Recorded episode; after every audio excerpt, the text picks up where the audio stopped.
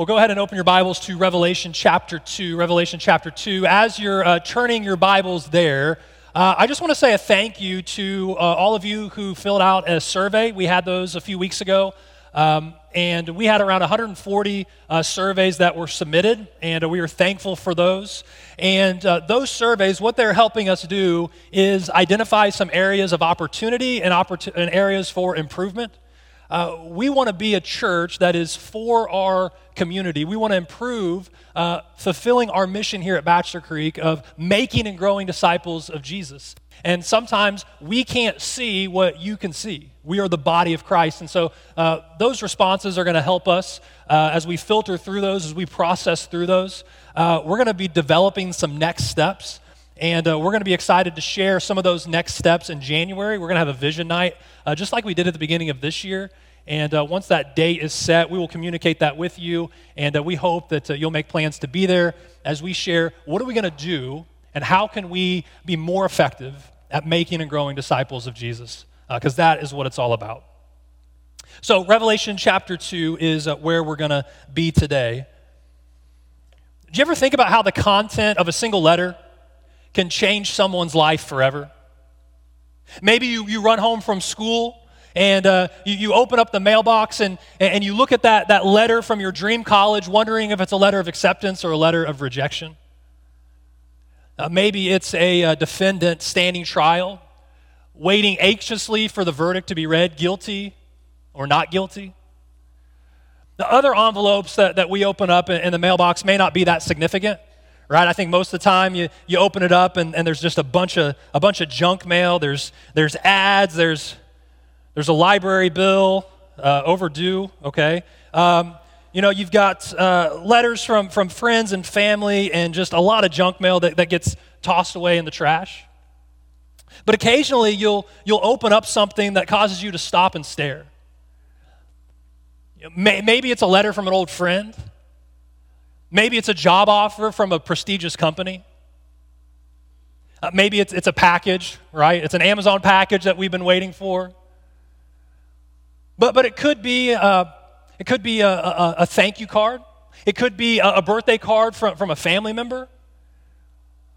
We open up those letters with a sense of anticipation and sometimes excitement. So I can only imagine the anticipation and the excitement when the church at Thyatira receives a letter from a mail carrier and they look at the letter and on it, it is signed and sealed by Jesus Christ. Can you imagine what that would be like? We're in a series called uh, Seven Words. We're looking at the seven letters of the seven churches in Revelation. And uh, last week we looked at two churches, Smyrna and Pergamum. Now, a first century mailman would have gone from, from Pergamum and he would have traveled 30 to 40 miles southeast to Thyatira. He would have traveled along the Imperial Post Road. This city was located in the middle of a valley. So it was not naturally fortified, though there was a military outpost there. Now, they were designed to defend Thyatira. All they wanted to do was delay any invaders from going to Pergamum so that Pergamum could have enough time to uh, prepare for the uh, uh, upcoming attacks. Thyatira was the smallest of the seven cities that Jesus writes to. But despite its tiny population, Jesus sent his longest letter to this church. And while Thyatira may not have been a large city, it was a thriving city because it was located along some major trade routes and it became a prosperous commercial center. It was a, a center of manufacturing and merchants. There were carpenters, dyers, sellers of goods, tanners, weavers, tent makers. They were all making a living from their trade. There were merchants in wool, linen, apparel, leatherwork, and excellent bronze work. So, unlike the other large cities that Jesus has addressed so far, Ephesus, Smyrna, Pergamum, the people at, at Thyatira was kind of a, a typical small town with blue collar manufacturing. These were working class folks that were known for their trade guilds, which were kind of like early labor unions. And the people there weren't super religious. Uh, the church at Thyatira wasn't persecuted like the other churches that we've looked at so far because the people at Thyatira, they didn't really care what you worshiped. They weren't really into all that religious stuff. They were too busy working hard and playing hard. And boy, did they play hard. Each of these trade guilds would regularly have meetings. And the meetings would go a little bit like this. They'd spend a little bit of time uh, paying tribute to the, to the pagan god of their guild. Then they'd spend a little bit of time talking business, and then they would spend a lot of time drinking and partying. And the partying would always include sexual immorality.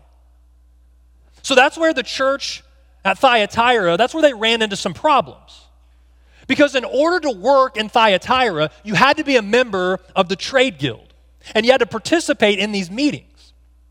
Now, the right thing for the believers to do there would be to sacrifice their personal comfort for the sake of Jesus and refuse to participate in these pagan guilds and refuse to engage in their immoral practices. But of course, that would mean that they wouldn't be able to work a trade. So that's what's going on when the church at Thyatira receives this letter. Let's read what Jesus says to them. Revelation chapter 2. We're going to begin in verse 18. And would you please stand? for the reading of God's word. To the angel of the church in Thyatira, write These are the words of the Son of God, whose eyes are like blazing fire and whose feet are like burnished bronze. I know your deeds, your love and faith, your service and perseverance, and that you are now doing more than you did at first. Nevertheless, I have this against you. You tolerate that woman Jezebel, who calls herself a prophet. By her teaching, she misleads my servants into sexual immorality in the eating of food sacrificed to idols. I have given her time to repent of her immorality, but she is unwilling. So I will cast her on a bed of suffering, and I will make those who commit adultery with her suffer intensely unless they repent of her ways. I will strike her children dead. Then all the churches will know that I am he who searches hearts and minds, and I will repay each of you according to your deeds. Now I say to the rest of you in Thyatira, to you who do not hold to her teaching and have not learned Satan's so called deep secrets, I will not impose any other burden on you except to hold on to what you have until I come. To the one who is victorious and does my will to the end, I will give authority over the nations. That one will rule them with an iron scepter and will dash them to pieces like pottery, just as I have received authority from my Father. I will also give that one the morning star. Whoever has ears, let them hear what the Spirit says to the churches. May God bless the reading of His word. You may be seated. If you look at verse 18, what I want you to notice first of all is Christ's credentials. Each of the letters to the churches in Revelation begin with credentials. It's a description of the qualities about Jesus that demonstrate why these letters carry authority and why the readers ought to pay attention. In verse 18, it says, These are the words of the Son of God, whose eyes are like blazing fire and whose feet are like burnished bronze. Here, for the first and only time in the book of Revelation, we see the title Son of God. Now, there are a lot of skeptics who say that Jesus never claimed to be the Son of God. But here in Revelation, we see that very clearly. He also describes himself as having eyes like blazing fire and feet like burnished bronze. Do you remember back to chapter 1, verses 14 and 15? This is the same description that John gave. Jesus' blazing eyes means that he sees through the facades, the mask that we wear, the disguises, and he gets right to the heart. There's no secrets from Jesus. He sees everything the good, the bad, the ugly. He knows it all. His feet, like burnished bronze, symbolize his strength his staying power. In other words, Jesus isn't going anywhere. So Jesus presents himself to this church as the one true Son of Almighty God who comes in judgment as he looks into the lives of his people. Notice, second, in verse 19, Jesus gives compliments to the church. He, he commends the church. He, he says, I know your deeds your love and faith, your service and perseverance, and that you are now doing more than you did at first. He compliments them in four areas. First, their love. Now, this isn't any kind of love, okay? It's not a I love the Colts or I love pizza. It, it's, it's agape love, it's a, a selfless love, an all giving love. A love that loves no matter what's in it for me. This is the kind of love that can only be put in your heart by Christ, produced by the Holy Spirit. So it's obvious from Jesus' words here that the church in Thyatira, they loved God, they loved each other, they loved their neighbors. Then he compliments their faith. This isn't just a, a believing faith, it's the idea of faithfulness. It's a perseverance that overcomes. It's the highest form of loyalty. So they were growing in their faith in Christ through the power of the Spirit, and that in turn enabled them to face the many pressures they face daily in the trade guilds, their business pressures, their social contacts. Then he compliments their service. Uh, St. Augustine said, What does love look like? It has the hands to help others, it has the feet to hasten the poor and needy, it has eyes to see misery and want, it has ears to hear the sighs and sorrows of men. That is what love looks like. And then he compliments their perseverance. The perseverance comes from the faith that, that God is in control and he's coming again. It's not this resignation that oh, whatever happens, I just, we, we might as well accept it, might as well just live with it. No. It's this belief that God is in control no matter what. And then notice that, that Jesus says, You are now doing more than you did at first. They're growing. Remember how the church in Ephesus was criticized for losing their first love? You know, often as, as time goes by, it can be easy to lose our passion for serving God. But that wasn't the case here. They kept getting better and better. That's a good reminder that Christianity isn't supposed to be stagnant. It's supposed to be vibrant and exciting. It's supposed to get better and better. It's supposed to be about growth, about sanctification, becoming more and more like Jesus. So let me just stop and ask could that be said about you? Would Jesus say, I can see your constant improvement in all these areas of your life? Or did you become a Christian and, and you grew for a little bit and then you just kind of flatlined? You just kind of became stagnant. There's not a single person here in this room or watching online that has arrived. None of us have. You know, that's one of the reasons why we, we host a next experience here, is because every single one of us has a next step to take. It doesn't matter if you're just exploring faith, or you're brand new to faith, or you've been following Jesus for 50 or 60 years, none of us have arrived. So if you've not gone through the next experience, I just want to encourage you to sign up for that and find out how you can continue to grow. When it comes to, to faith being stagnant, a lot of times people will, will say to the pastor, Well, I'm just not getting fed. You heard that before? I'm just not getting fed. And you know what I would say? It's time to get your own fork. Like, can you imagine if you only ate food on Sunday? You'd get pretty hungry, wouldn't you? But we need to eat daily, and we need to feed our spirit daily feasting on God's Word. The Word of God is like milk helping us grow, it's like meat challenging the mature Christian. It's sweet like honey, it sustains like bread. So here you have a church that, that had many people who loved God and served His people. They had faith in His Word, they persevered, they helped many, and they kept growing. And, as others got involved, the church began to grow. And so the deeds or the works of the church were far more when this letter was written than when it first began. You know, that's how a church grows. So you look at this church and like, man, so far so good, right? Like this is the ideal church. They're, they're knocking it out of the park. So what could go wrong? Well, you look at verse 20. And this is where this letter turns into like that that all caps text message you get with, with five exclamation points, you're like, whoa, what's happening here? We, we see in verse 20, Jesus gives constructive criticism. Constructive criticism. He says, Nevertheless, I have this against you.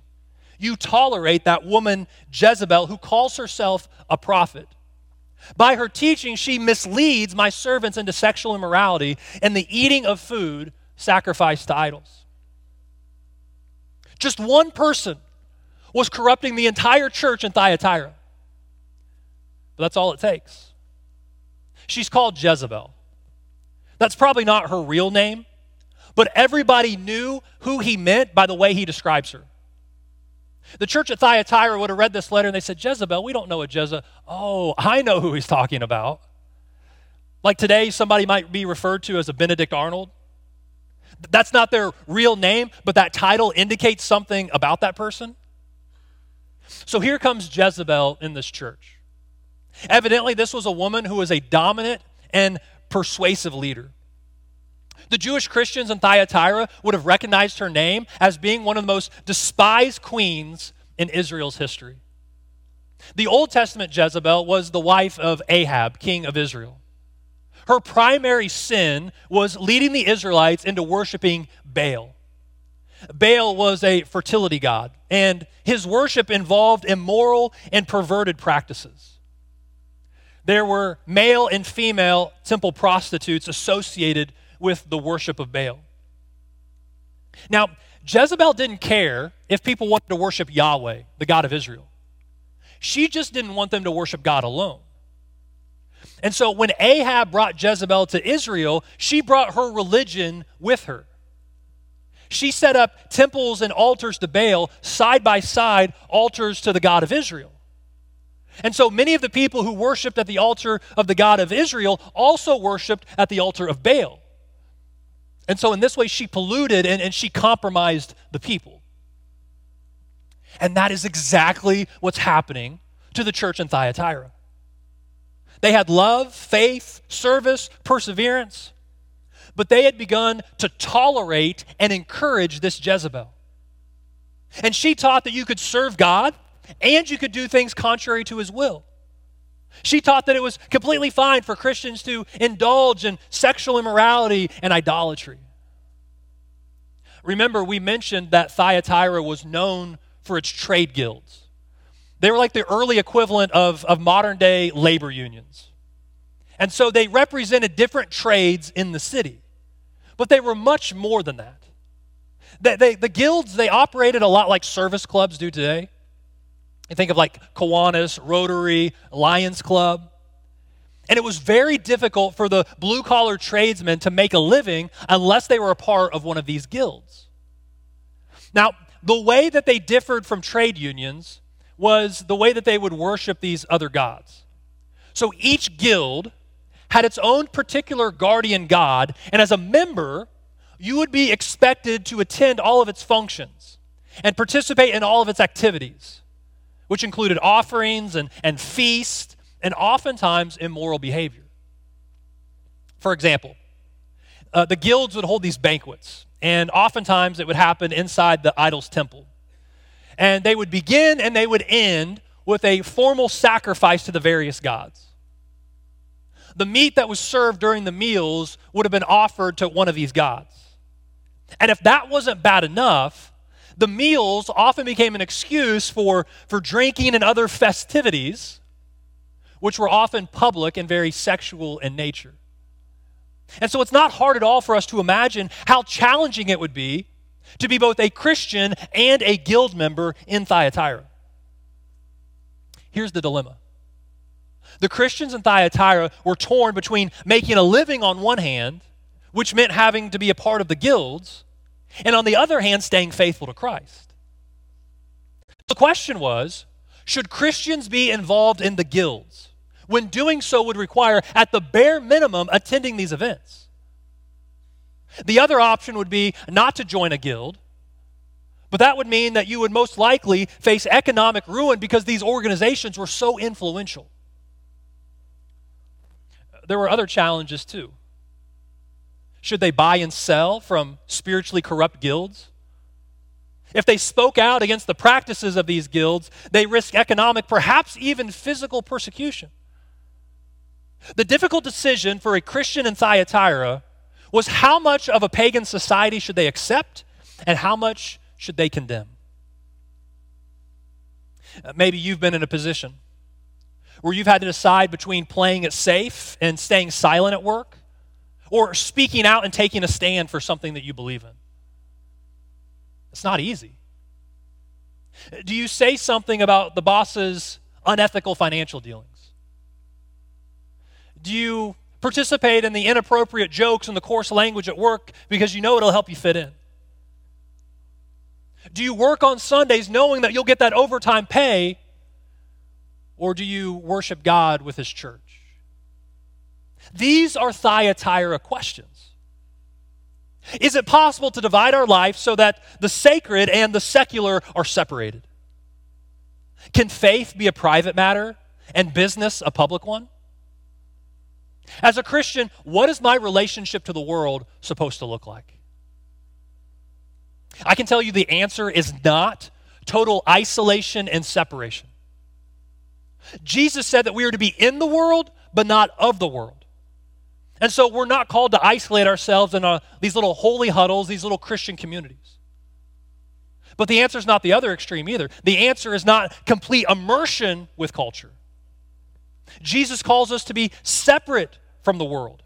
He says, Do not love the world or the things of this world. So it's not complete and total isolation, it's not complete and total immersion. I believe the answer is found in holy influence. Holy influence. Where we are firm in our faith, set apart from the world and set apart to Jesus, and we enter into culture, not naively, but fully aware. We discern and we seek the Spirit's guidance as we shine our light into the darkness. Jesus said in Matthew 5:14, "You are the light of the world. A town built on a hill cannot be hidden. Neither do people light a lamp and put it under a bowl. Instead, they put it on its stand and it gives light to everyone in the house. In the same way, let your light shine before others that they may see your good deeds and give glory to your Father in heaven. We don't hide our light. We don't leave our light and join the darkness. We shine our light into the darkness. So here's this Jezebel. She's misleading the Christians to compromise. She's encouraging unholy living and impure activities. It's probable that she had begun to teach that it was completely fine to go along with the requirements of the guild, that, that they needed to submit to the pressures of this world in order to make a living. God would understand, God, would, would overlook that. Her philosophy was what you often hear today business is business. Hey, man, that's just the cost of doing business.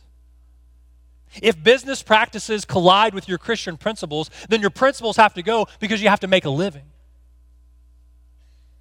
And this mentality of embracing the world plays out in every area of our lives. And churches aren't exempt from this either. There are a lot of churches in our country that are facing an identity crisis right now. Are we going to embrace the world or are we going to embrace the word? You see it when churches turn a blind eye to, to sexual immorality, pornography, hypocrisy, you name it. But notice that the Lord holds the church responsible. His accusation is you tolerate that woman Jezebel. And so I read this text this week. And what I wrestled with was how does a church like Thyatira, a church that's praised for their growing love and faith and service and perseverance, how does a growing church and how do growing Christians today tolerate such destructive teaching? How do we get to that place? I think it happens when charisma is valued over content and character. You know how we get wowed we get so caught up in the way that someone says something and how they say it, we pay more attention to that than what it is they're actually saying. We think, wow, it sounds good, so it must be good. It sounds like it could be true, so it must be true. Uh, to, to, quote from the movie Tommy Boy, it's the, the kind of people that could sell a ketchup popsicle to a woman in white gloves. You know? Do you know why scammers take advantage of others? because they can. Last year, the Federal Trade Commission received 2.8 million reports of consumer fraud, with losses totaling $5.8 billion. Uh, some of you might remember in the mid to late 90s, the, the big scam was receiving an email from a Nigerian prince asking for money. I sincerely hope that none of you fell for that, but if you're a fan of The Office, you know that unfortunately Michael Scott did. Uh, there's an episode where uh, Toby says, Didn't you lose a lot of money on that investment? The email? And Michael responds, You know what, Toby? When the son of the deposed king of Nigeria emails you directly asking for help, you help. His dad was the father of the country, okay? But all kidding aside, it's easy to let somebody's persuasive, charming charisma cover up their character and what it is that they're actually teaching. Another way that growing Christians can tolerate destructive teaching is when the truth is held, but it's not handed down. We hold on to the truth, but we're not handing down the truth. We're not, we're not teaching and reinforcing and passing down the truth. We're just content to hold on to it ourselves. And this right here is why the next generation is so important to us here at Bachelor Creek. We believe that we have a very weighty responsibility to not just feel good because we have the truth, but we want to pass that down to the next generation. And that's why every single week our, our kids and our students are learning Scripture. They're learning stories and principles from the Bible, and not just so they can fill up their heads with knowledge, but they have adults that are walking along beside of them and showing how that truth can impact their life every single day. John Wesley said, What one generation tolerates, the next generation will embrace. And that's why this matters so much to us. In verse 24, notice that Jesus gives a clear command. He now addresses those in the church who weren't led astray. He tells them, I will not impose any other burden on you except to hold on to what you have until I come. Uh, Master and Commander is a movie about a British warship in the early 1800s. In the film, there's a wordless exchange that takes place between an old sailor and a young recruit whom he's taken under his wing. The ship is going into battle, men are scurrying everywhere on the deck. And as they do, the old sailor looks at this young recruit and he holds out his fist. And tattooed across his fist are two words hold fast. Hold fast. This scene is not just some Hollywood invention. Hold fast is a phrase that sailors have had tattooed on their knuckles for generations. The phrase traces back several centuries to when a sailor had to hold on to his assigned rope or his line during a storm or a battle. He knew that he had to hold fast to his line or all would be lost. And over the years, this phrase has taken on a wider meaning. Stay focused. Don't get distracted. Hold on to what matters. Don't let go. And that is what Jesus is commanding the faithful believers in Thyatira. Be victorious. Don't give up. Because what happened to the church at Thyatira isn't limited to churches. Individuals can fall as far and as hard as an entire congregation. Where men and women who once accepted the authority of Christ and His Word can begin to fall and they can begin to falter. And one sin leads to another, and to another, and to another, until finally they're no different than the world.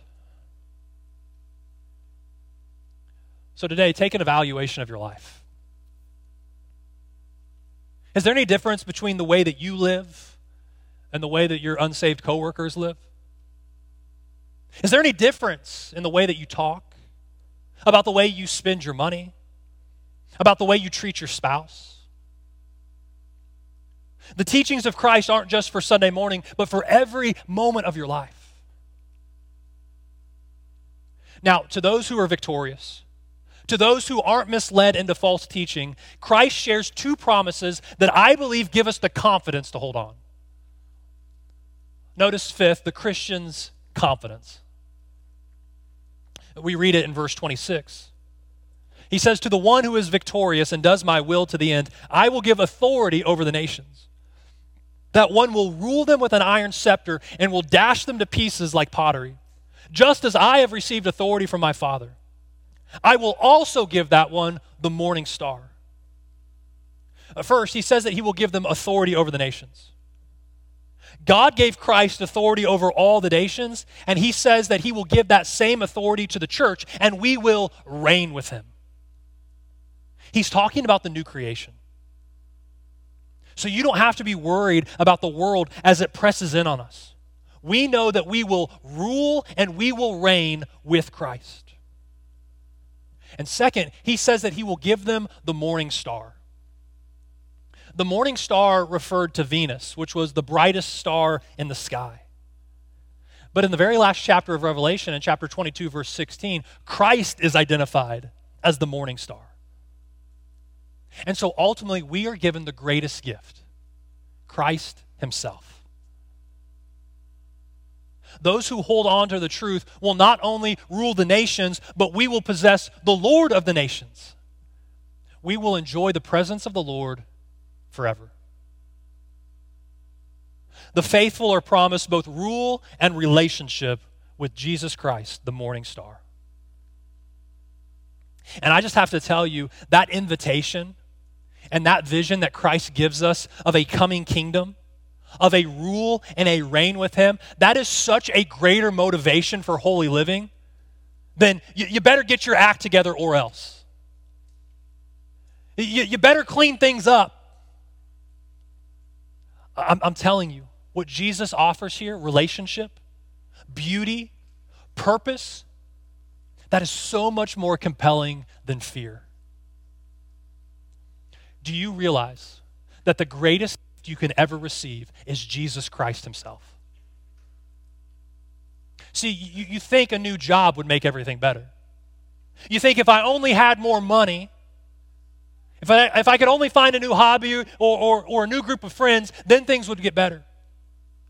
If I could only just get a clean bill of health, then everything would fall into place. Listen, when you have Christ, you have all that you need.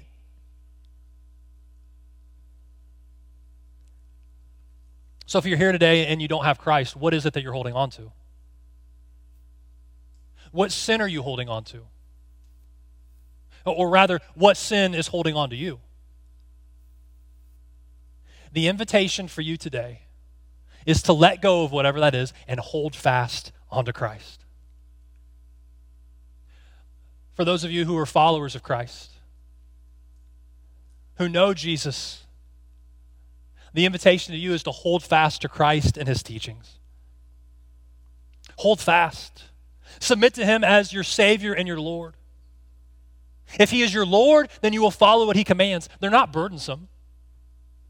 They allow, they allow you to experience the, the freedom, the full and abundant life that he desires for you to have.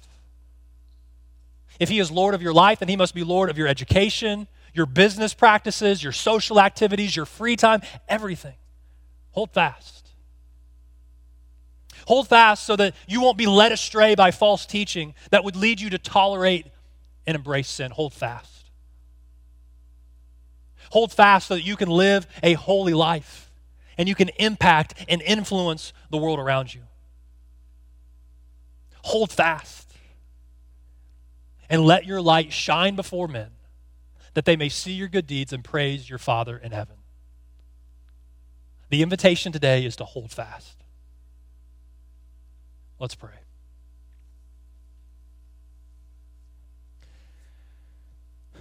God, I pray today